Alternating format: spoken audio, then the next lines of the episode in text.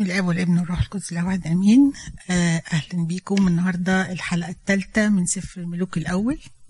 آه، إحنا خدنا حلقتين قبل كده خدنا المقدمة ودلوقتي وخدنا الأصحاح واحد لأربعة. النهارده هناخد آه، مجموعة من الأصحاحات على قد ما يكفي الوقت. يعني أرجو إن الوقت يكفي اللي أنا ناوية أعمله يعني. في المقدمة بسرعة جدا لو حد عنده سؤال يسألني فيها عشان مش هقول كل كلمة قلتها.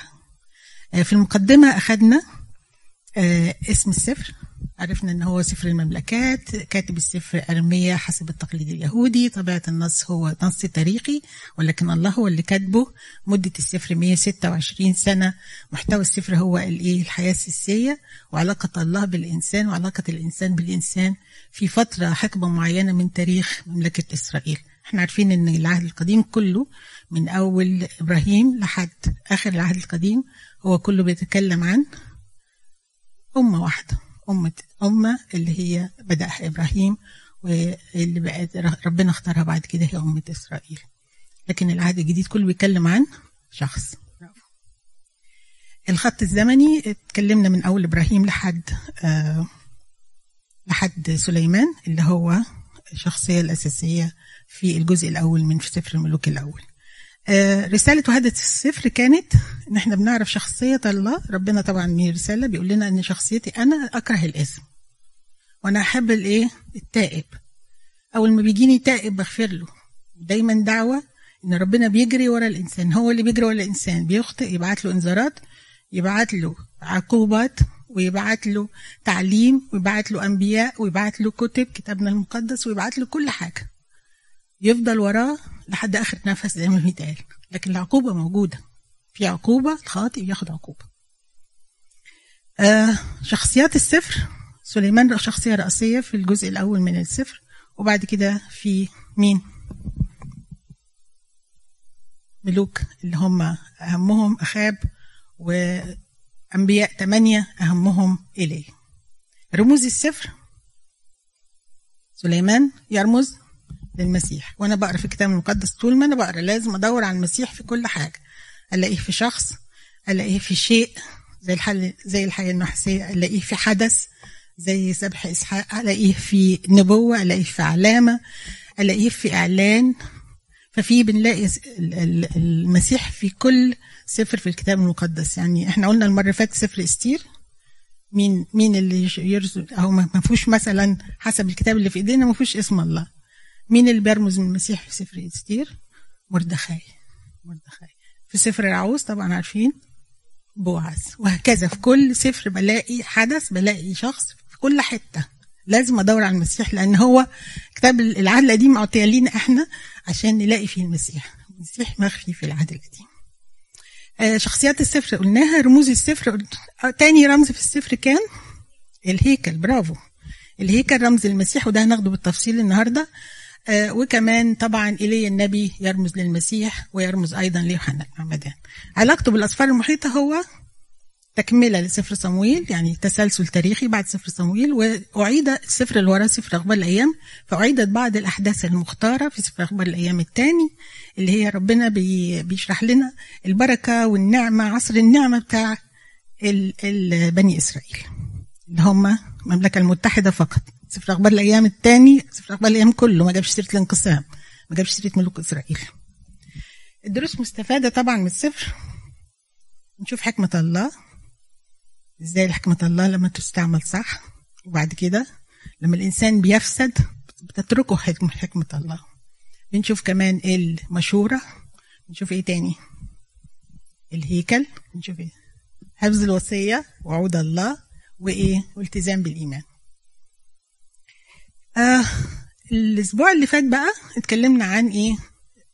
شخصية سليمان وكيف تصعد على العرش وكانت الحكاية مش سهلة أبدا. إنه يصعد على العرش فكان آه فيه قتل وفيه مؤامرات وفيه لكن ربنا ساعده إن هو يبدأ فترة السلام بتاعته. وطبعا آه أبوه داوود قال له على الناس اللي ممكن تعمل له ترابل خلص منهم. لكن هو ربنا قال لداوود إن ابنك سليمان ده يبقى إيه؟ هديله وقت راحة وسلام وهخليه يبني لي الهيكل الله وضع سليمان في كل في هذا الموقف عشان أساسا يبني الهيكل. شفنا كمان إزاي سليمان لما فرح بربنا وراح جبعون وذبح وربنا قبل ذبيحته وفرح وكان قائد روحي وأب لكل شعبه وربنا ترأى له ترأى له في إيه؟ في حلم وقال له راح سليمان صلى صلاة جميلة عجبت ربنا جدا واستمتعنا وإحنا بنقرأ الصلاة ولقينا فيها اتضاع واحتياج وتسبيح وتمجيد لربنا ودي طريقة الصلاة اللي, بت... اللي دايما ربنا بيقبلها وبيحبها حتى تلاقي حتى في صلاتنا في الاجبيه بتبدأ بشكر تسبيح وبعد كده بي نسأل على غفران الخطايا دي نمرة اتنين. وبعد كده بايه بنرص بقى الطلبات اللي إحنا عايزينها الطلبات الروحية وطبعا الله أبونا برضو طلباتنا المادية بنسأله منها. آه فالصلاة عجبت ربنا قال له إيه اطلب ماذا أعطيك؟ وخدنا التدريب بتاعنا. قلنا إيه؟ كل واحد لما يروح يتخيل كده إن ربنا بيقول له اطلب ماذا أعطيك ويا ريت كنا نكون كتبنا الحاجة اللي في في في بال ربنا.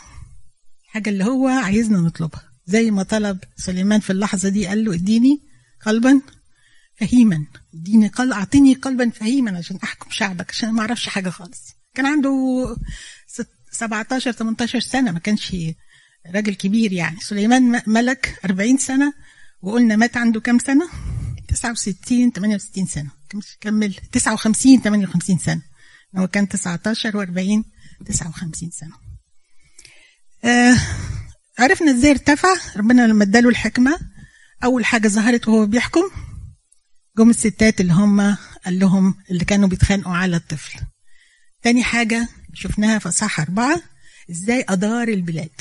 إزاي عمل مجلس وزراء وجاب ناس مستشارين بتوعه المقربين اللي هم التسع أفراد دول أساميهم غريبة جدا ومش ممكن أي حد يحفظهم بس نحفظ وظيفهم فيهم كهنة فيهم كتبة فيهم بتاع الحسابات وفيهم بتاع الإيه السخرة وفيهم بتاع آخر واحد اللي هو كان بتاع إيه مش الآخر بتاع السخرة كان آخر واحد اللي قبله كان صديق سليمان كاهن وصديق سليمان. فكان ليك صديق. آه وبعدين كده عرفنا إن هو كتب 3000 مثل و1005 نشيد أو شعر قصيدة غير طبعا الكتب اللي ربنا اداله يكتبها اللي هم أربع كتب. أمثال والحكمة. أنا عارفة إنك عارفة بس أنا بكسب الوقت عشان عندنا كلام كتير. السفر 22 أصحاح متقسم نصين ال 11 الأولانيين عن سليمان الملك وال 11 الأخرانيين عن المملكة المنقسمة اللي أرجو إن إحنا نخلصها نوصل لحدها النهارده. النهارده بقى إن شاء الله ندرس من أصحاح خمسة لأصحاح 16 طبعا أنا متفائلة جدا بس أنا همسك الحاجات الكبيرة وأنتوا تاخدوا مفاتيح كده وتروحوا تقروا ما بين اللي أنا إيه اللي أنا هفجره دلوقتي. فأول حاجة هنتكلم عن بناء الهيكل. هو من أصحاح خمسة لسبعه تفاصيله كتيرة وجميلة بس نفهم الفكرة بتاعته في في الأول.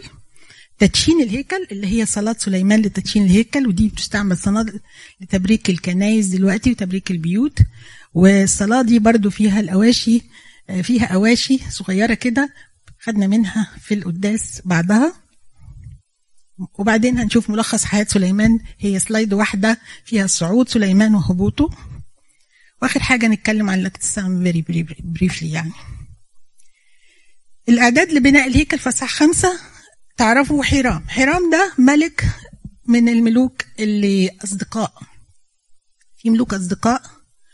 داود عمل لما ابتدى يسيطر على المملكات اللي جنبه.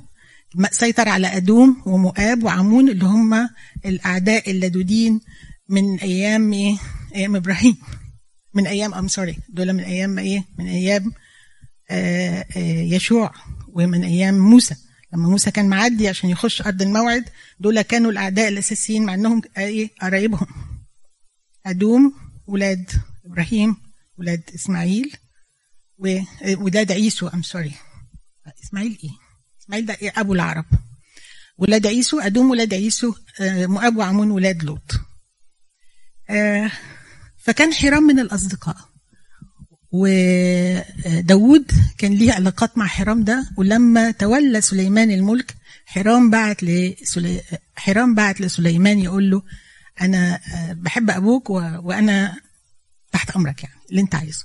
فبعت سليمان لحرام يقول له أنا عايز خشب. سليمان بيعد لبناء الهيكل. الهيكل على صخرة جبل المراية عارفين اللي هي الصخرة دي؟ الصخرة اللي قدم عليها إبراهيم كان هيقدم عليها إبراهيم ابن إسحاق. والصخرة دي في حقل اليبوسي اللي هو اشتراه داوود من اليبوسيين آه عشان يحط فيها هيكل الله. يبقى الأرض اشتراها داوود من اليبوسيين جم يقولوا له أنت تديها هيكل الله؟ إحنا نديها لك ببلاش. قال لا إلا كده أنا هدفع ثمنها. عشان بعد كده بعد آلاف السنين دلوقتي بيقولوا ده أرض اليبوسيين اليبوسيين دول عرب. فهو داوود كان عارف قال له أنا هدفع ثمنها اشتراها بنى عليها سليمان الهيكل آه، فأعد المكان, المكان كان معد الرسومات كانت معدودة معدة.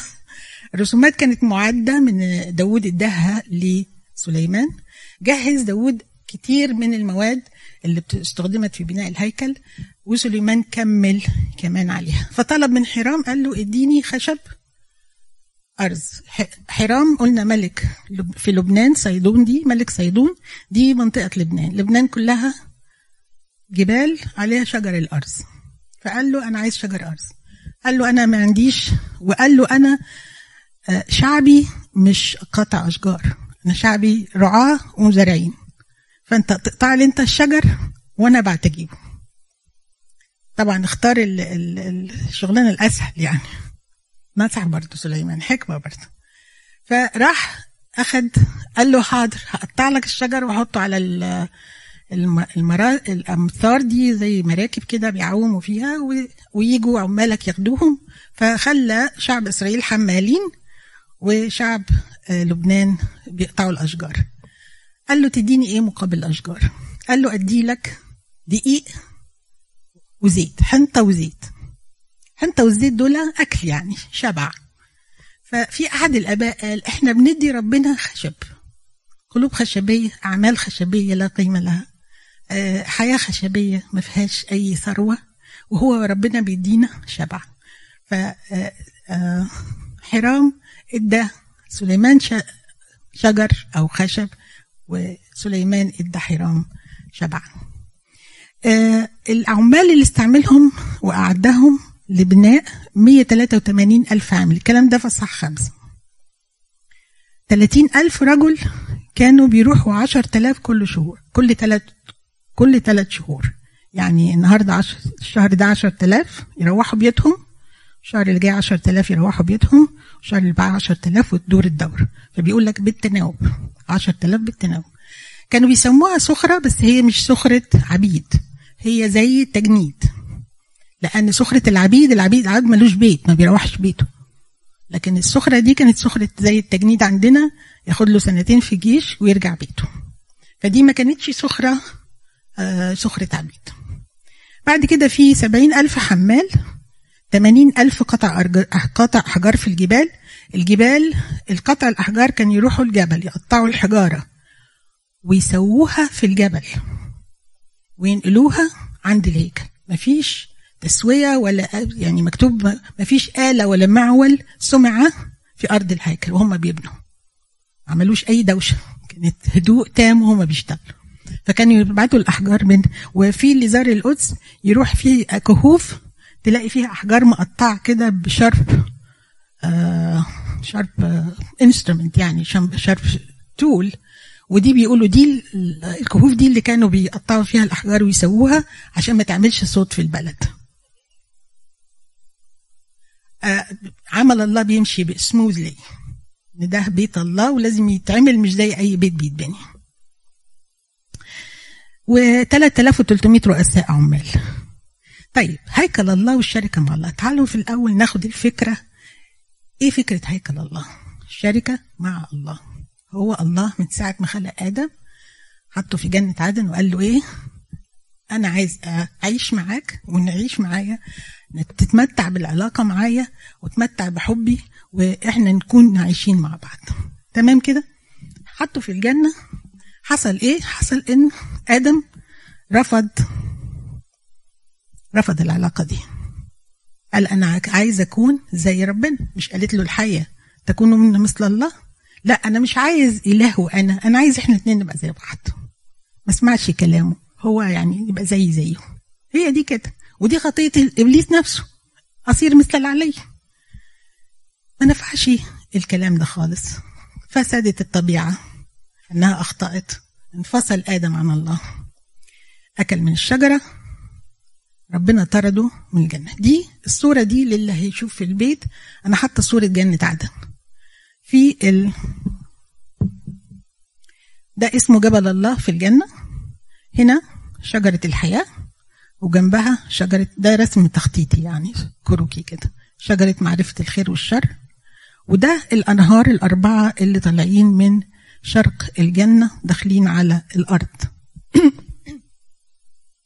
لما أخطأ آدم وفسدت طبيعته ولا يصلح نتيجة الخطية لا يصلح أن يكون في محضر الله مباشرة. لازم ينفصل عن الله واتحكم عليه بالموت. فخرج من الجنة لئلا يأكل. شجرة الحياة فيحيا في الفساد اللي هو حصل فيه ده للأبد. حط ربنا اتنين كروبين مع الجنة شايفينهم دول؟ ومعاهم سيف من نار علشان آدم ما يرجعش تاني. ده اللي حصل في جنة عدن. يبقى جنة عدن كانت أساسها شركة مع الله وبخطية الإنسان انفصل الإنسان عن الله اتجه للباب الشرقي من الجنة خرج من الباب الشرقي للجنة. تمام؟ طيب هنشوف كمان في شركة مع الله حصلت إيه تاني؟ خيمة الاجتماع ربنا طلب إن هي تكون يسكن وسط شعبه. وبعدين هيكل الله الذي بناه سليمان. آه على فكرة كلمة هيكل سليمان مش موجودة في الكتاب المقدس. هي هيكل الله الذي بناه سليمان. إحنا دايما نقول هيكل سليمان هو مش هيكل سليمان خالص. هو هيكل الذي بناه سليمان. وهتلاقوني أغلط ساعات وأقول هيكل سليمان لكن هو إن إحنا نقول هيكل سليمان مش كده. التجسد بعد كده ده برضو شركة الله مع الإنسان في إيه؟ في طبيعتنا. وفي الآخر بقى شركة الله مع الإنسان بالإيه؟ الروح القدس اللي هي الشركة الدائمة اللي إحنا عايشينها مع ربنا. جت إزاي بقى القصة؟ تحولت إزاي تعالوا نشوفهم خطوة خطوة. أول خطوة شفناها أول شركة شفناها في جنة عدن. اللي أنا هبينه لكم ده دلوقتي خيمة الاجتماع. خيمة الاجتماع هي التصميم مبني على جنة عدن ومبني عليه الهيكل. كله تصميم واحد. اللي في جنة عدن طردوا خرجوا بره هنعمل يو تيرن عشان نرجع. طب نرجع إزاي؟ هنرجع برضو من الباب الشرقي ونطلع تاني.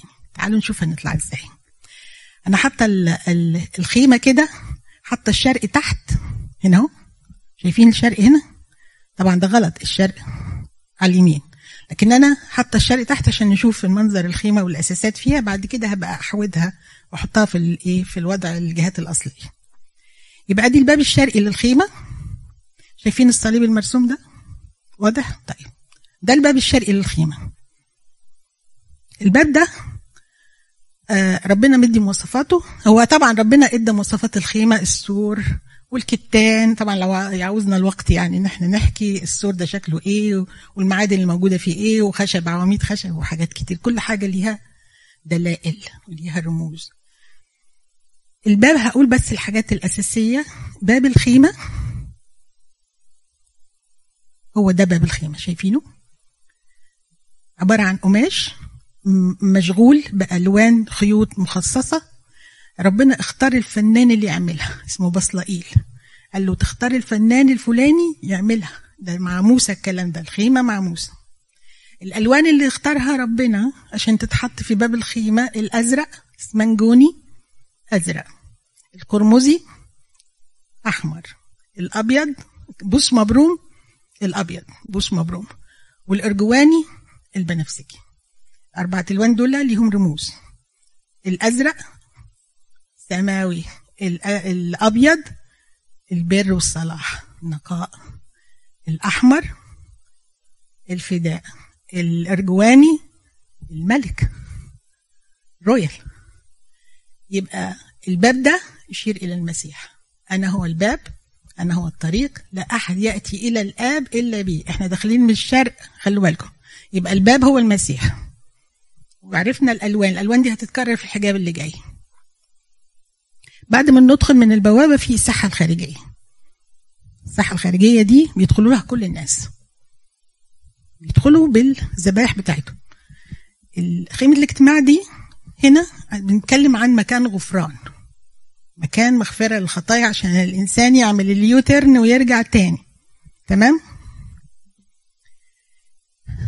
بعد الساحة الخارجية في المسكن الخط الأسود ده بيقول لي المسكن. المسكن ده عبارة عن أوضتين جوه بعض. الأوضة البرانية قدس والأوضة الجوانية قدس الأقداس. تمام كده؟ عرفنا الهيكلة بتاعتها. تعالوا نشوف المفروشات أو الفرنتشر الموجودة جوه الخيمة. إيه هي؟ أول حاجة ما بندخل من الباب بتاع الخيمة من خلال المسيح بنلاقي حاجة اسمها مذبح النحاس. مذبح النحاس ده بيحطوا عليه الذبايح ويحرقوها. تمام؟ كل الذبايح تتحرق.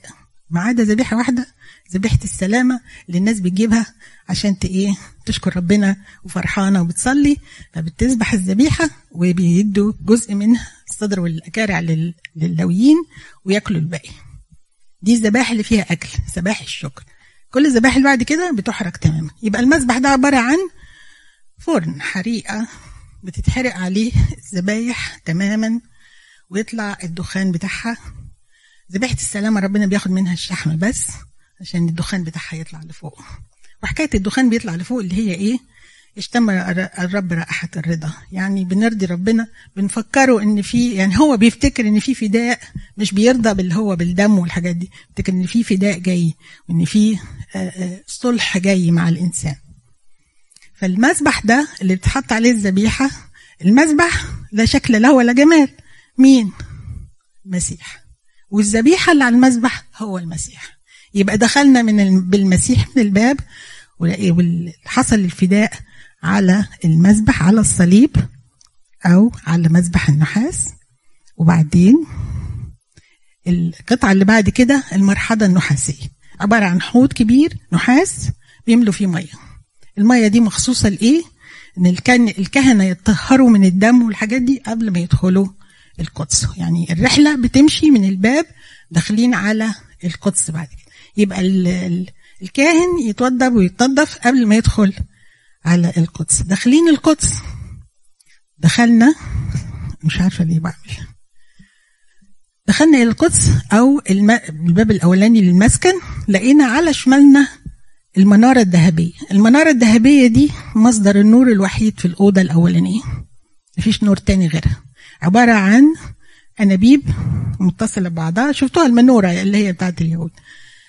السبع أنابيب. طبعا المفسرين قالوا سبع أسرار الكنيسة والسبع أرواح المقدسة. ففي تفسيرات جميلة كتيرة جدا على المنارة الذهبية. الذهب الملك والمنارة المسيح هو نور العالم. دي حاجة. الحاجة التانية الذهب الملك. الزيت اللي فيها طبعا الله اختار زيت مخصوص قال لهم زيت زيتون نقي مخصوص للمنارة. الزيت اللي فيها هو دايما الزيت بنقول عليه إيه؟ روح القدس. الزيت اللي فيها روح القدس. طب الفتايل اللي بتنور دي مين؟ دي إحنا. يبقى إحنا من غير الزيت في المنارة ما نقدرش ننور. لو لو لو إحنا كده فتل مرمية كده ملهاش أي قيمة. لكن بالمنارة وبالزيت يبقى إحنا ننور يبقى على الشمال يبقى إيه؟ المنارة برضه يسوع المسيح. على اليمين بنشوف مائدة خبز الوجوه الدائم. دي عبارة عن ترابيزة خشب ومكسية كلها بالذهب وعليها 12 رغيف ستة وستة. دول أكل الكهنة الدائم. يبقى هنا في شركة أكل في وليمة بتتحط.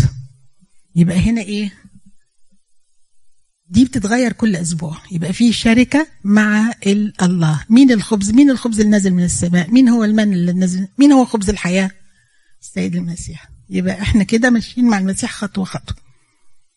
في النص بقى بنلاقي أو قدام شوية بنلاقي مذبح البخور. مذبح صغير قدم في قدم في قدم ونص تقريبا. أنا مش هقول مقاسات عشان ما تلخبطش عن لما بتيجوا تقروا ساعات في كتب تديك المقاسات بال... بالذراع وكتب تانية تديك المقاسات بال... بالمتر أو بال... بالإنش. ففي ربنا قال لهم في كل المقاسات في خروج يس يس. كل كل ده كل الخيمة دي أنا بتكلم من سفر الخروج. يبقى بعد كده في المذبح المذبح البخور ده برضو بخور مخصوصة بيقف الكاهن بعد ما بيذبح ويدخل بيقف يصلي ويرفع طلبات الشعب بيتصلي عن الشعب كله. مين اللي بيصلي عندنا كلنا؟ مين بياخدنا في جسمه ويصلي امام الله الآب؟ هو برضو المسيح. بيرفع صلواتنا للآب. يبقى إحنا من غيره لا نعرف لا, لا نقدر نخش من الباب ولا نقدر ناخد الفداء. وهنا طبعا دي المعمودية الاغتسال موت والقيامة معاه.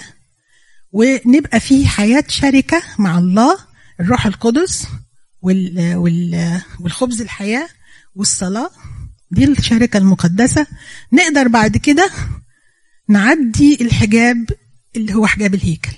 حجاب الهيكل ده بقى في حاجة زيادة. نفس ألوان البوابة الخارجية بس في حاجة تانية. بصوا شكله. واخد نفس الألوان بس فيه الكروبيم اللي كانوا واقفين على باب جنة عدن. الحجاب ده اتشق يوم ما المسيح اتصلب. اتشق من أسفل من أعلى إلى أسفل. يبقى الكروبيم يبقى إحنا بالشقة الحجاب دي راجعين تاني للحضور الإلهي. تمام؟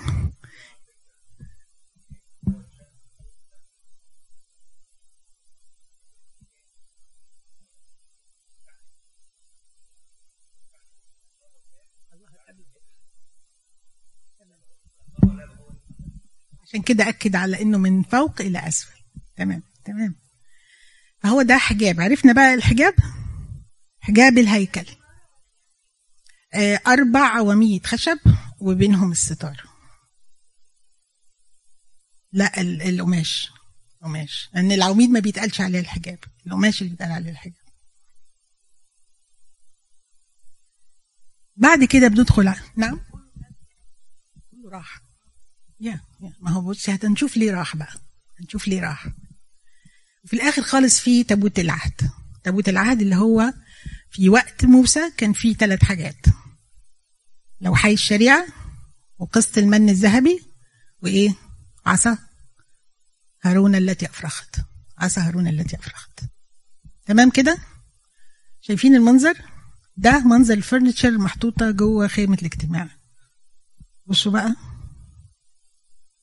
منظر إيه؟ صليب صليب في الأول بندخل من بالمسيح ثم بيفدينا ثم بنعتمد بنموت معاه ونقوم بنبقى فينا خلاص خلصنا من الطبيعة القديمة بتاعة آدم. وهو كمان خد حكم الموت في جسم بشريته فخلصنا من الطبيعة القديمة ومن حكم الموت دخلنا معاه إلى القدس عشنا في حياة مقدسة في الشركة الروح القدس فينا بنشترك معاه وبنصلي معاه وهو برضو اللي خدنا بيه ودخل بينا الأقداس قدس الأقداس أمام عرش النعمة. ما كناش هنقدر ندخل قدام عرش النعمة اللي هو في القديم كان اسمه تابوت العهد. ربنا بيديهم حاجات تنجبل عشان يفهموا هي الملكوت شكله إيه. يفهموا الخلاص هيجي شكله إزاي. فكان بيديهم مرحلة ورا مرحلة لحد ما ادانا مرحلة التجسد وورانا إحنا هندخل معاها إزاي الملكوت وهناخد إزاي روح قدس ونعيش حياة قداسة وبعدين يبقى فينا دلوقتي عايشين مع الله لكن لسه برضه هو هيدخلنا الأقداس في النهاية كمان هيبقى في الالتيميت جول بتاعنا إن إحنا نعيش للأبد مع الله في الملكوت. أنا هعدل بقى الخيمة كده وهعملها شرق. وغرب وشمال وجنوب. كده. واضحة؟ خفيفة شوية؟ واضحة. ما أنا عشان هضيف عليها حاجة تانية. يبقى هنا الشرق وهنا الغرب كده فوق الشمال وتحت الجنوب. في الشرق برضو الباب. ثم قولوا أنتوا ده اسمه إيه؟ مذبح النحاس. وبعدين المرحلة النحاسية الباب الأول. دخلنا هنا في إيه؟ مذبح البخور. دي إيه؟ دي مائدة خبز الوجوه. وهنا اللي على الشمال المنارة الذهبية. بعد كده أدي حجاب الهيكل والأربع بيلرز اللي متعلقة بيها الحجاب. وبعدين هنا في إيه؟ وجواه إيه؟ تابوت العهد. تعالوا بقى نشوف هيكل سليمان. سليمان خد البلو برنت ده وعمل الهيكل. تعالوا نشوف الهيكل. شايفين الرسمة دي بقى؟ يبقى الهيكل عم اتعمل معظم المقاسات اتعملت ضعف مقاسات الخيمة. أول حاجة. الخيمة كانت كلها قماش وبتتنقل من مكان لمكان يلفوها ويحملوا الفرنتشر اللي فيها كلها بعصيان. وحلقات يحطوا العصيان على كتافهم ويمشوا في مواكب مخصصة بطريقة مخصصة بنظام معين. هم بيمشوا من مكان لمكان. فالخيمة دي كانت متنقلة وكانت لما تتفرد على الأرض تحتيها إيه؟ تراب. على الأرض. وتتلم وتتفرد. عاشت الخيمة دي 480 سنة. من أول الخروج لما نقرأ في أصحاح اي ثينك أصحاح ستة يقول في السنة 480 لخروج شعب مصر لخروج شعب إسرائيل من مصر. يبقى كانت الخيمة. ليه قال خروج من مصر؟ لأن ده الوقت اللي ربنا ادى فيه الخيمة. ابتدى سليمان يبني الهيكل. يبقى العيش الخيمة عاشت 480 والهيكل عاش قلنا في الأول الكلام عاش كام الهيكل؟ 400 سنة.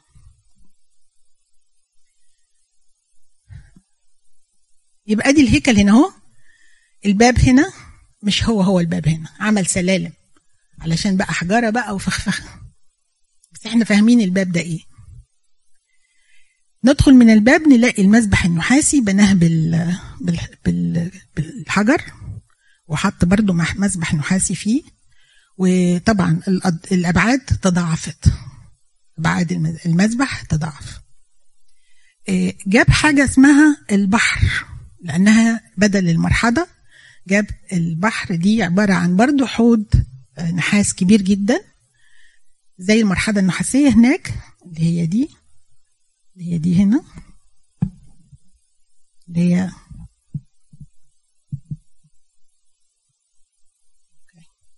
اللي هي موجودة هنا أهو تحت العمود ده بتاع الصليب. فدي المرحلة النحاسية عمل حاجة اسمها البحر وكبرها جدا علشان الشعب هيزيد والذبائح هتزيد والمكان دائم. ف... فيقدر يحط حاجات وزن تقيل. هم كانوا المرحلة زمان صغيرة لأن هم لازم ينقلوا كل حاجة. لكن هنا بيكبر لأن مستقرين. فالبحر ده الحوض الكبير ده ومقاساته برضو موجودة مقاساته كبيرة جدا. محطوط على 12 تور ثلاثة من كل اتجاه ثلاثة شمال وثلاثة جنوب تور من النحاس. يعني تماثيل. محطوط البحر والتور طبعا رمز للقوة. فبيقول وال 12 رمز الايه؟ اظبط ل 12 فده بيقول يعني البحر بقى ده بيسموا اسمه البحر. لما تقروها في الكتاب هتلاقوها البحر. في كمان مراحل عشر مراحل حطوها خمسة على كل جانب هنا شايفين دول؟ خمسة هنا وخمسة من الشمال وخمسة من الجنوب. علشان يغسلوا فيها الذبايح يغسلوا فيها الأواني عشان المية وكانوا المراحل الصغيرة كانت بتمشي على العجل. العجل ده من أيام سليمان على فكرة مش إحنا اخترعناه يعني. وكانوا بيجوا ياخدوا المية من الايه من البحر يملوا المراحل دي ويمشوها على العجل ويحطوها في أماكنها. طيب يبقى عرفنا المذبح النحاس والمرحلة النحاسية. هنا عند الباب المنطقة دي كلها سموها الهيكل. اللي هي تحتوي على القدس وقدس الأقداس سموها الهيكل. إحنا هنا في الخيمة كان اسمها المسكن. قدس والقدس الاستقداس اسمهم المسكن. هنا سموهم الايه الهيكل.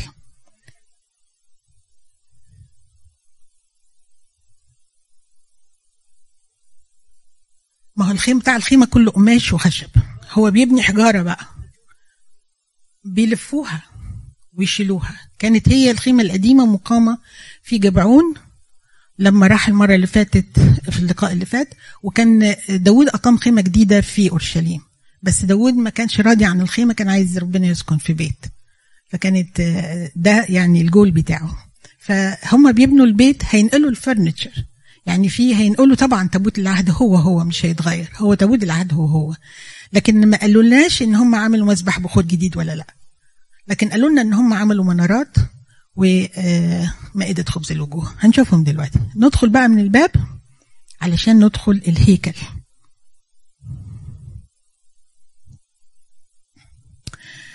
شايفين الدايرتين البرتقاني دول؟ دول عبارة عن عمودين من النحاس عن برة على باب الهيكل. نوع من الفخامة أقامهم سليمان. جاب لهم نحاس مخصوص من من بلد تانية. وجاب لهم نحاس مخصوص ولما تشوفوهم في الصور يا ريت لما تروحوا تدوروا على tabernacle أو ال temple Solomon's temple مش هيقولوا برضه هيكل لازم وتشوفوا الفيديوهات بتبقى وهي يعني كده 3 D و4 D بتبقى جميلة جدا تاخدوها واحدة واحدة. العمودين دول نحاس التاج العمود من فوق عبارة عن زهرة لوتس وعليها إيه؟ رمانه الرمان ده رمز للكثرة وال prosperity وال, وال والفخامة يعني والخير. العمودين دول ليهم أسامي. واحد اسمه يكين ناحية الشرق اسمه يكين ناحية الشمال يكين وناحية الجنوب بوعز أو العكس. أنا مش فاكرة.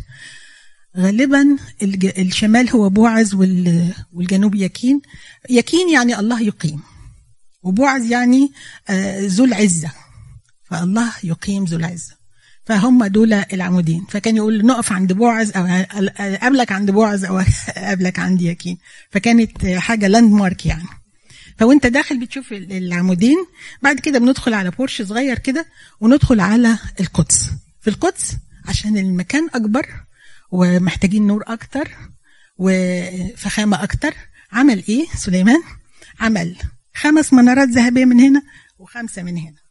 عشر خمس موائد خبز الوجوه من هنا وخمس موائد خبز الوجوه من هنا. يعني ضرب المناره الذهبية والموائد في عشر. تمام؟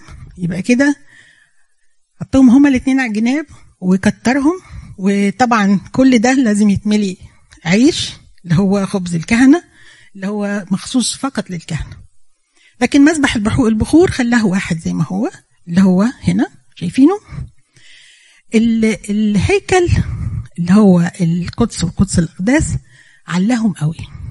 لكن القدس الأقداس لازم يكون perfect cube يعني طوله قد عرضه قد, ارتفاعه. فعشان يخليه perfect cube عمل سلالم عشان يبقى من جوه برضه cube لأنه أعلى طوله ارتفاعه أعلى من عرضه وطوله. تمام؟ مهندسين. فتلاقي إن هو رفع سلالم عشان يقلل من الطول عشان يبقى إيه؟ مكعب. فأدي السلالم وأنت قبل ما ندخل على الايه القدس الأقداس. هنا في سلالم وبعدين هنا في حجاب الهيكل الشهير. ده بقى الحجاب اللي انشق لأن هو كان موجود في الهيكل في الوقت ده. تمام؟ جوه قدس الأقداس بقى في حاجة مختلفة شوية. تابوت العهد دخلوه كان باحتفال رهيب جدا. وكان في حطوا معاه تمثالين للكروبيم تاني. يعني في كروبيم على الحجاب لكن حط تمثالين كبار للكروبيم حوالين التابوت. واحد على يمين التابوت وواحد على شمال التابوت. فاردين جناحاتهم جناح اللي على اليمين لامس الحيطة والجناح الشمال لامس جناح الكروبيم التاني. فواقفين عاملين كده اهو. بيقولوا إيه؟ لما دخلوا التابوت وضعوه تحت جناحي الكروبيم في قدس الأقداس. الحاجات دي كلها أنا بتكلم عليها دي كلها ذهب.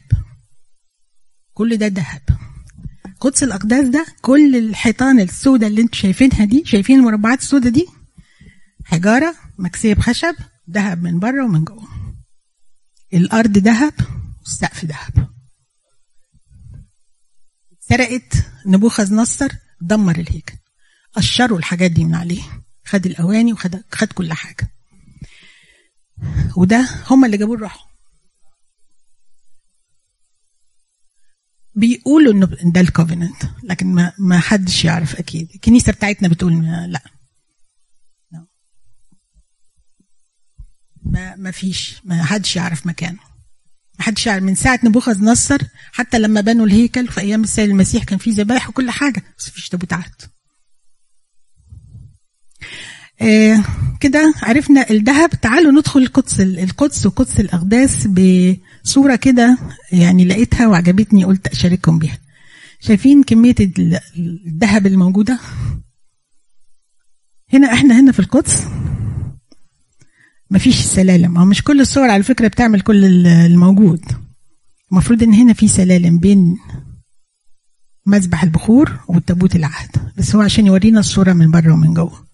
دي موائد خبز الوجوه شايفينها؟ الواطيه دي؟ ذهب خشب مكسي بذهب المنارة الذهبية كلها ذهب ما فيهاش خشب. فيها زيت وفتل. إحنا فتل أيوه. دي نخيل. ودي زهرة. وتحتهم في شروبيم. طب لما أمشي في نخيل وزهور وملايكة بقى ماشية فين؟ حاجة بيعملها ربنا كده وخلاص. في جنة عدن. ماشيين في جنة عدن. شايفين الذهب من كل ناحية. مسبح البخور هنا. تعالوا نخش قدس الاقداس أدي الكروبيم فاردين جناحاتهم وتحتهم فين؟ تحتهم تابوت العهد. الكروبيم دول في بعض الصور ممكن تلاقيهم بأربع رجلين زي جسم أسد وجناحات كبيرة ووجه إنسان. في بعض الصور كده زي صورة جنة عدن اللي كنت جايبها لكم. أربع رجلين. لكن دي الصورة دي عجبتني لأن في رؤيا حزقيال بيقول كانوا واقفين على بكرات. فعجبتني إن هي بتفكرني بالبكرات بتاعت الشروبين اللي كانوا حاملين العرش يعني.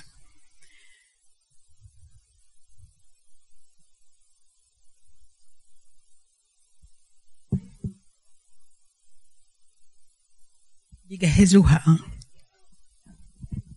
عملوها خلاص. آه. They probably they would.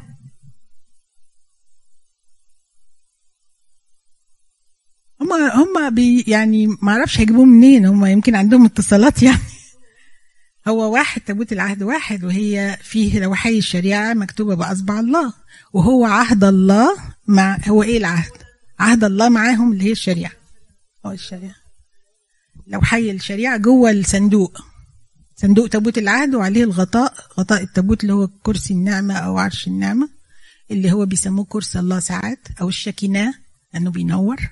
لما شكيناه يعني نور نور إلهي. فالشكيناه ده اللي هو الغطاء التابوت. عصا هارون آه كانت لما موسى في خيمة موسى في سفر الخروج والعدد قال لنا إن عصا هارون وصحن المن في تابوت العهد. في هيكل سليمان ما جابش سيرة عصا هارون وصحن المن لأن في ناس فسرت وقالت إن هما الحاجتين دول كانوا محطوطين في صندوق بره التابوت. ناس قالت كده. لكن بولس الرسول في سفر العبرانيين قال إن الثلاثه دول موجودين جوه التابوت. يعني آه فشايفين بقى الفخامة اللي لو دخلنا إحنا بقى في في الهيكل ده بنقول إيه؟ هنقول المجد ليك يا رب. إحنا في إحنا في الجنة. إحنا إحنا في مجد. يبقى الفرق بين تابوت العهد وخيمة الاجتماع أول حاجة الخيمه مؤقتة التابوت سوري تابوت العهد والهيكل الله الذي بناه سليمان الخيمة مؤقتة والتابوت دائم. الخيمة محطوطة على الأرض ما فيهاش مجد. التابوت الهيكل مليان مجد. الخيمة بينتقلوا بيها من مكان لمكان تشير إلى غربتنا. لكن التابوت ده ثابت في مكان واحد بيشير لملكوت الله. ففي بقى فروقات في تجمعات كبيرة وكتيرة. بين الهيكل وتابوت العهد وخيمة موسى. هو الهيكل اتخرب مرتين. اتخرب مرة ساعة كورش وبعد كده بنوه وبعد كده بنوا أسوار وبنوا شوية وبعد كده اتخرب مرة تانية فكان الهيكل في وقت السيد المسيح كان الهيكل التاني. كان اسمه الهيكل الثاني. وكان في أروقة بقى لما جه هيرودس ملك قعد يزود. وفي أيام حزقيال كان في برضو أروقة. ده التابوت ده برضو ده الهيكل اللي بناه سليمان. إحنا اللي إحنا بنشرحه النهارده ده الهيكل بنفسه كانوا بيرمموا وكانوا بيضيفوا عليه. آه. آه في حاجة عايزة أوريها لكم؟ آه, آه. في حاجة هنا حوالين ال ال الهيكل هنا شايفين المربعات الصغيرة دي؟ دي حجرات. بناها آه سليمان حول الهيكل. الحجرات دي مقاسات مختلفة وارتفاعات مختلفة ثلاث أدوار. دي عشان البيلونجينجز بتاعت الكهنة عشان الكهنة يحطوا حاجاتهم اللي هم متعلقاتهم علشان يحطوا فيها الخيمة القديمة. عشان يحطوا فيها المغنيين كان ليهم آلات. عارفين إن داود كان عنده آلاف من المغنيين. كان زي lockers بس كانوا بيقيموا فيها برضه. مش بس lockers كانوا بيقيم فيها الكهنة لأن لما عملوا لما داود عمل 24 فرقة من الكهنة كانوا بيجوا من بلاد كتيرة. يعني عارفين اللويين كانوا في بلاد مختلفة. فكانوا بيجوا من بلاد كتيرة يقيموا الدورة بتاعتهم وبعد كده يرجعوا. عرفناها منين دي؟ عرفناها أكتر فين؟ زكريا أبو يوحنا المعمدان كانت عليه الدورة بتاعتهم يروح زكريا ابن أبية من فرقة أبية أم سوري زكريا أبو يوحنا المعدان من فرقة أبية. كان من في الهيكل وكانت عليه الدورة وكان عليه البخور. فدي كانت دورات 24 مجموعة. اللي عملهم داود ما هي هي كده. ما ابتداها داود ومشيت معانا لغاية سفر الرؤيا. طيب في أسئلة لغاية هنا؟ تعالوا نشوف بقى داود عمل آه سليمان عمل إيه لما خلص البيت. لا لا لا ما بيقدموش ذبايح. ما بيقدموش ذبايح لا. مكان زي كده. يعني أنا شفت في التلفزيون يعني. مكان اجتماعات يتجمعوا يقروا يفسروا ويدرسوا. لكن ما فيش ما شفتش أنا ذبايح ولا حاجة زي كده.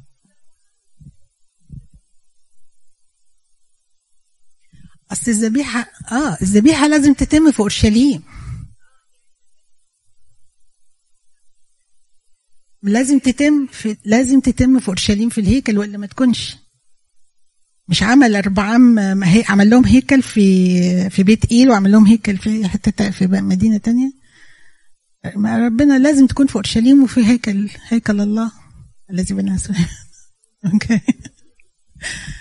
طيب صلاة تدشين الهيكل. بعد ما خلص وفرح بقى وجاب بقى ذبايح وذبايح فرحان بقى خلصنا الهيكل وعمال يذبح يذبح يذبح يذبح. وخلص كده وجابوا تابوت العهد باحتفال عظيم ودخلوه لقدس الأقداس طبعا رؤساء الكهنة رئيس الكهنة والكهنة مخصصين من من سبت من بيت هارون. دخلوا بتابوت العهد إلى قدس الأقداس وظهر الله ليهم بصورة إيه؟ ضباب. لدرجة إن من كتر الضباب ما كانوش عارفين يخرجوا. لأن مش شايفين. فالله معناه إن الله بارك الهيكل وبارك إيه؟ قدس الأقداس.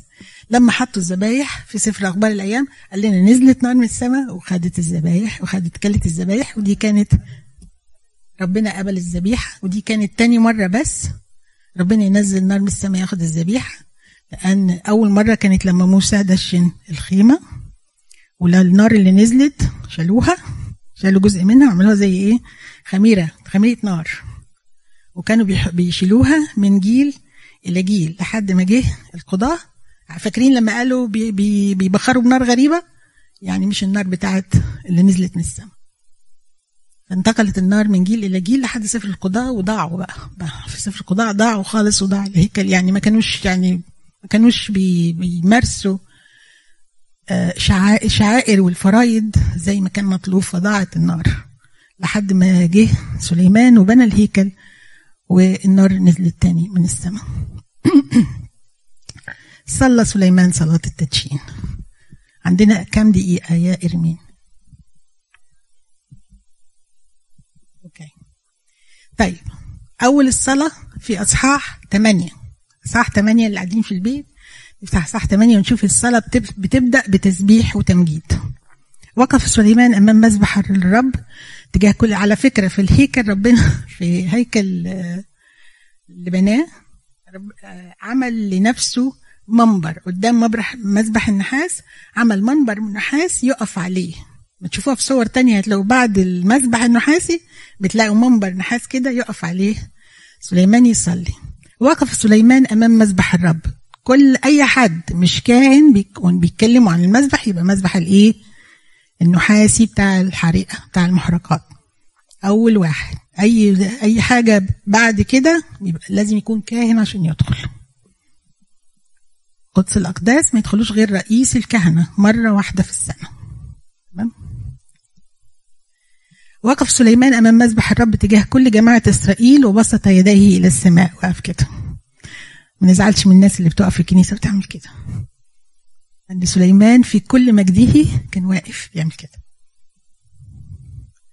وقال أيها الرب إله إسرائيل ليس إله مثلك في السماء من فوق ولا على الأرض من أسفل. حافظ العهد.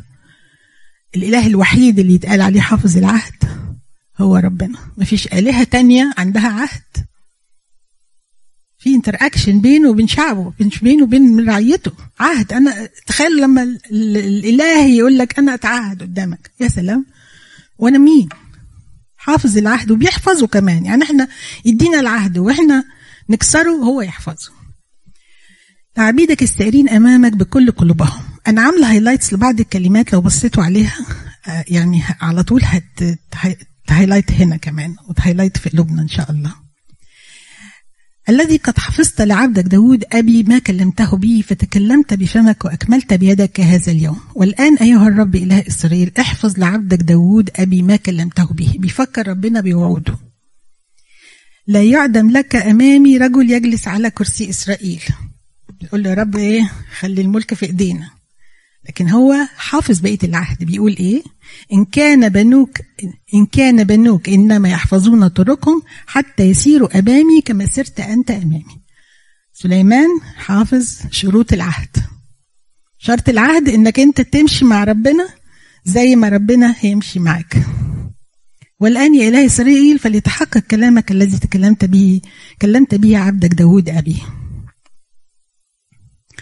أول صلاة هنا بيقولها بيسبح بيفكر ربنا بوعوده. دايما فاكرين موسى لما كان يقعد يفكر ربنا بوعوده؟ وانت اللي خرجتنا وانت قلت لنا وانت هو بيقول كده برضه. وإحنا كمان بنقول له كده. في صلاة الشكر بنقول لك إيه؟ انت اللي سترتنا وانت اللي آه، حفظتنا واشفقت علينا. صلاة اتضاع وخشوع لأنه هل يسكن الله حقا على الأرض؟ هو معترف بما غير محدودية الله. هو ذا السماء وسماء السماوات لا تسعك. فكان بالأقل هذا البيت الذي بنيت. حط فيه كل المجد وبرضه شايف إنه قليل على ربنا. في عدد 29 لتكون عيناك مفتوحتان على هذا البيت ليلا ونهارا. دي بقى رجاء احتياج. طبعا بيحطوها في دعاوي الفرح دي أنتوا عارفين كده مش كده؟ على الموضع الذي قلت أن اسمي يكون فيه لتسمع, لتسمع الصلاة اللي يصليها عبدك في هذا الموضع. واسمع تضرع عبدك وشعبك إسرائيل الذين يصلون في هذا الموضع واسمع أنت في موضع سكناك في السماء. أنا عارف أن ربنا بيسكن في السماء مش بيسكن في في تابوت العهد. ربنا بيسكن في السماء فبيقول له أنت سماوات لا تسعك وأنت سكناك في السماء. وإذا سمعت فاغفر. اغفر. هنبتدي بقى كل حاجة متعلقة بالخطية والتوبة والغفران. كل نقطة هنا هنمشيها متعلقة بأن لو أخطأ الواحد هيجي له ويحط عليه. ولو ولو راح تاب هيتشال من عليه. تعالوا نشوف. أشية القضاء بيقول لي لو اتنين متخاصمين راحوا لك يا رب واعترفوا استحكم على المذنب فتجعل طريقه على رأسه وتبرر برئس تعطيه حسب بره. عدد 32 الأشياء اللي بعد كده الحماية.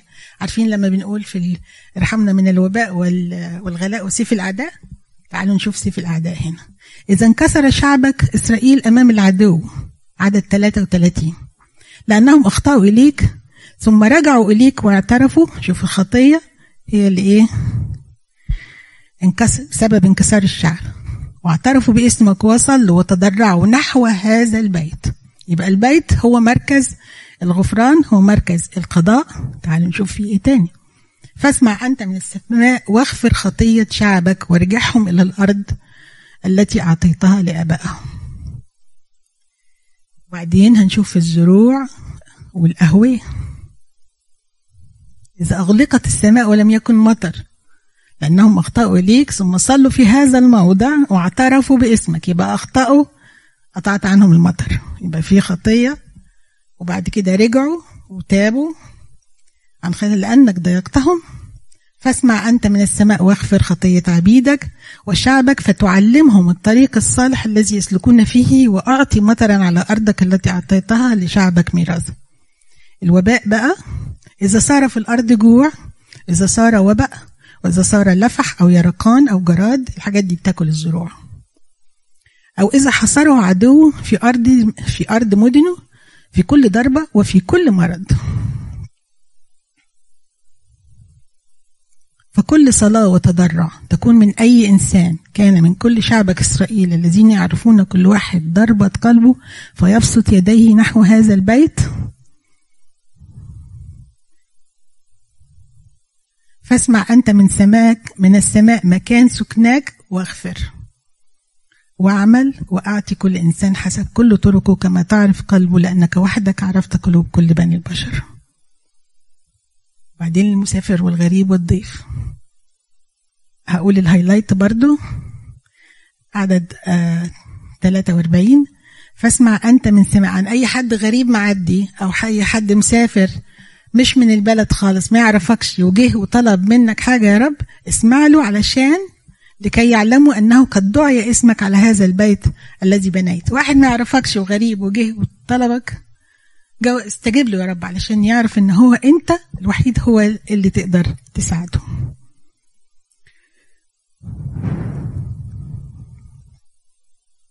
بعدين صلاة من أجل الرؤساء. إذا خرج شعبك لمحاربة عدو في الطريق الذي ترسله وصلوا إلى الرب نحو المدينة التي اخترع والبيت بنيته لاسمك نحو المدينة. عارفين نحو المدينة؟ هم بعيد عنها بس بيصلوا نحو المدينة اللي فيها البيت. مين عمل كده؟ مين كان في المنفى أو في السبي وكان بيصلي نحو البيت؟ دانيال برافو. دانيال كان بيصلي نحو البيت. وهي دي حاجة أسسها سليمان بيقول لك لو حد صلى نحو البيت وهو بعيد اسمع يا رب تضرعه. وبرضه مرتبط بالخطية. إذ أخطأوا إليك. ورجعوا وتضرعوا أخطأنا وعوجنا وأذنبنا اللي هو في عدد 47 وبعدين لكل ده في إصحاح واحد خلوا بالكم. صلاة من أجل النجاح من الشدائد والعذابات برضو ورجعوا. برضو يخطئوا ويرجعوا إليك في هذا البيت بتسمع لهم يا رب. بعدين إدانا البركة الختامية.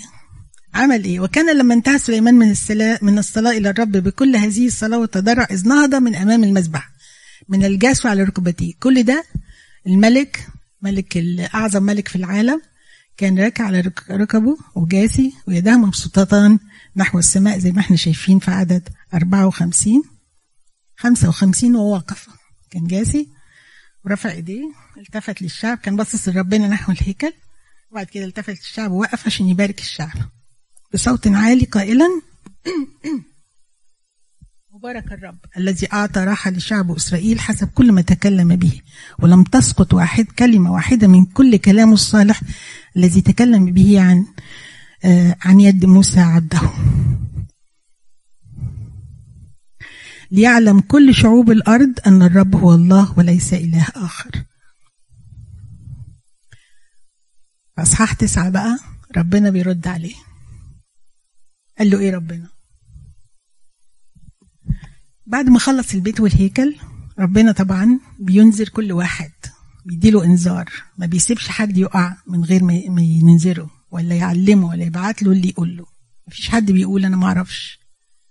في جهل آه إحنا عارفين جهل بس هو برضو بي بيبعت لنا حتى وإحنا بعد ما بنخطئ بجهل بيبعت لنا اللي يعلمنا وبيبعت لنا الإنذار بتاعنا. وقال له الرب أصحاح تسعة عدد ثلاثة قد سمعت صلاتك وتضرعك الذي تضرعت به أمامي فقدست هذا البيت الذي بنيته لأجل وضع اسمي فيه إلى الأبد وتكون عيناي وقلبي هناك كل الأيام. ده بيت ال... ده بيته وهو عينيه وقلبه هنا كل الأيام. وأنت إن سلكت أمامي كما سلك داود أبوك بسلامة قلب واستقامة وعملت كل حسب ما أوصيتك وحفظت فرائدي وأحكامي الشرط بتاع ربنا. في وعود بشروط وفي وعود من غير شروط. ده وعد بشرط. انت بقى إذا حفظت كده وعملت زي أبوك فاني اقيم كرسي ملكك على إسرائيل إلى الأبد. كما كلمت داود أباك قائلا لا يعدم لك رجل عن كرسي إسرائيل. إن كنتم تنقلبون عدد ستة. إن كنتم تنقلبون أنتم وأب أو أبناءكم من ورائي ولا تحفظوا وصاياي. كلام واضح جدا. وفرائدي التي جعلتها أمامكم بل تذهبون وتعبدون آلهة أخرى وتسجدون لها؟ فإني أقطع إسرائيل عن وجه الأرض. شوفي إيه؟ وهذا البيت يكون عبرة. هخرب البيت ده. وده اللي حصل فعلا. 400 سنة وخرب البيت ده. كل من يمر عليه يتعجب ويصفر ويقولون لماذا عمل الرب هكذا لهذه الأرض ولهذا البيت؟ فيقولون من أجل أنهم عدد تسعة تركوا الرب إلههم الذي أخرج أبائهم من أرض مصر وتمسكوا بآلهة أخرى وسجدوا لها وعبدوها لذلك جبل الرب عليهم كل هذا الشر. ربنا ما بيتغيرش. ربنا قانونه هو قانونه بيحب وبيغفر وبيرحم وبيدي فرص واحدة واثنين وثلاثة لحد آخر العمر. لكن بعد ما يخلص العمر خلاص. واللي هو هنا بيدينا بيقول أنا ليا قانون. تمشي معايا هخليك ملك للأبد. ما تمشيش معايا ده اللي هيحصل لك. قضاء الله لازم ينفذ.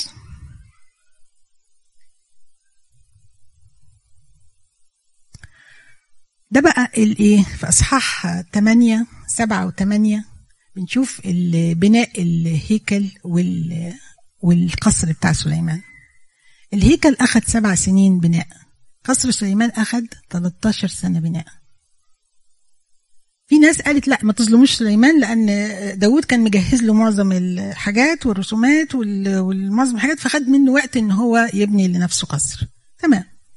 القصر ثلاث أضعاف مساحة الهيكل. شايفين اللي أنا بدور على بعمل له دايرة ده؟ ده قصر سليمان. والمربع ده ده الهيكل. أنا آه لازقين في بعض يعني كان الهيكل جنب القصر وكان هو مد القصر بتاعه لآخر جبل المريا يعني هو خد برضه لأن هي دي أعلى أعلى منطقة في أورشليم. عشان كده يقول لك قبة الصخرة عشان كده هم متوقعين قوي إن الهيكل تحت قبة الصخرة. هم بنوا عليها بنوا على الهيكل. فكانت مش مش ما زالت المشكلة إن الهيكل تحت قبة الصخرة. لأن دي أعلى قبه في أورشليم. لما تاخد تشوفي أي صورة لأورشليم بتلاقي صورة ال ال فده مساحة الهيكل بتاعنا. دي سلايد دي بقى بتشرح لي أنا هختم بدي بقى. بتشرح لي حياة سليمان. في الأول ابتدينا بالمقدمة وعرفنا ابتداها إزاي وطلع العرش إزاي. في سنوات صعود صعد فيها لأقصى المجد وسنوات هبوط انحدر فيها. في الصعود أصح 3 ل 8 والهبوط أصح 9 عدد 10 ل 11 عدد 13 سنوات الصعود شفناه بيصعد من خلال حاجتين. قبل ما أتكلم عن سنوات بالتفصيل السنوات الصعود ابتدت برؤية. ترى أراه الرب فين؟ في حلم فين؟ فوزير بتاعتكم. في جبعون. وال تسعة وانتهت. انتهى الصعود برضو برؤية اللي هي ربنا كلمه اللي هي لما جاوبه وشافوا ربنا وهو صلى وربنا رد عليه. تمام؟ تراءى له الرب كما تراءى له في جبعون فصح تسعة. طيب الحاجتين بقى اللي هنتكلم عنهم في سنوات الصعود السياسة الداخلية وعلاقات العمل. في السياسة الداخلية هو نال الحكمة من عند ربنا. فأول حاجة شافها في السياسة الداخلية كانت النساء والحكمة. أول حاجة أول النساء اللي هم جم الستات اللي هم اختلفوا على الطفل ده وحكمته ظهرت والناس كلها عرفت. بحكمته كانت بيخافوه بيهبوه من حكمته. السياسة الداخلية برضو اللي هو الإدارة والحكمة لما شرحنا إزاي هي الإدارة وعمل 12 عمل 12 حكم محلي 12 مقاطعة غير الوزراء اللي عملهم التسعة عمل 12 حكم محلي وزع الولايات أو الأراضي.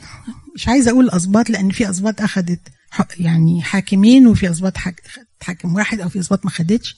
فوزع الحكم المحلي إدارات عارفين الحكم المحلي في مصر؟ كل مجموعة communities زي محافظات أو أو counties مثلا وكل واحد ليها رئيس. فعمل تسعة غرب شرق الأردن وغرب الأردن وثلاثة شرق الأردن. فدي الإدارة دي من نوع من الحكمة خليته يسيطر على البلاد كويس.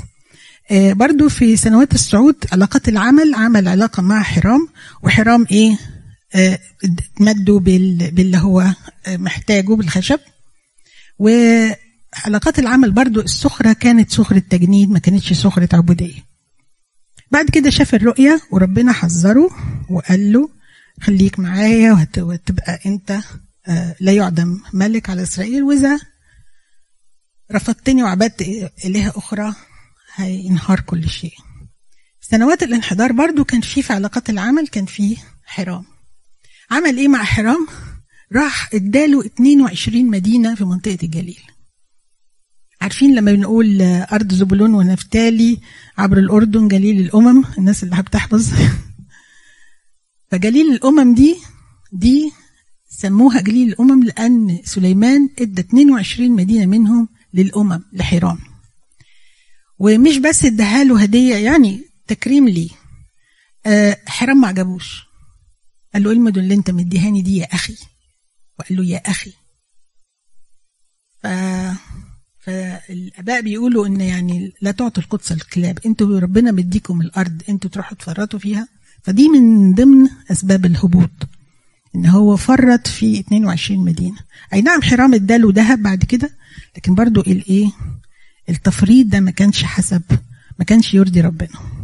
علاقات العمل برضو عمل سخرة السخرة بقى دي كانت سخرة عبودية حماة فرعون أحد حميه فرعون راح أخذ مدينة من العمالقة ومجموعة من الناس اللي هم في جنوب اللي هم في أرض سيناء يعني وخد منهم المدينة وخدوا الأهالي سبايا. فبقى سليمان يسخر الأمميين دول سخرة عنده في البناءات اللي كان بيبنيها. أيضا كان بياخد بدل الجزية بياخدها من من البلاد اللي هم كانوا مسيطرين عليها كان بياخدوا منهم جزية. زي عمون كان يجيبهم يشتغلوا سخرة عنده في البدل ما يدفعوا جزية يشتغلوا بالفلوس دي سخرة عنده. فكانت دي حاجات طبعا مش حاجات مقبولة. السياسة الخارجية الغنى والحكمة. ملكة سبق جت وقعدت نفخت فيه تمام وجابت له ذهب وابتدت عينه تحب الذهب وابتدى يبعت يجيب ذهب وعنده سفن تروح تتاجر وتجيب له ذهب وتجيب له قرود وتجيب له طواويس. فانشغل.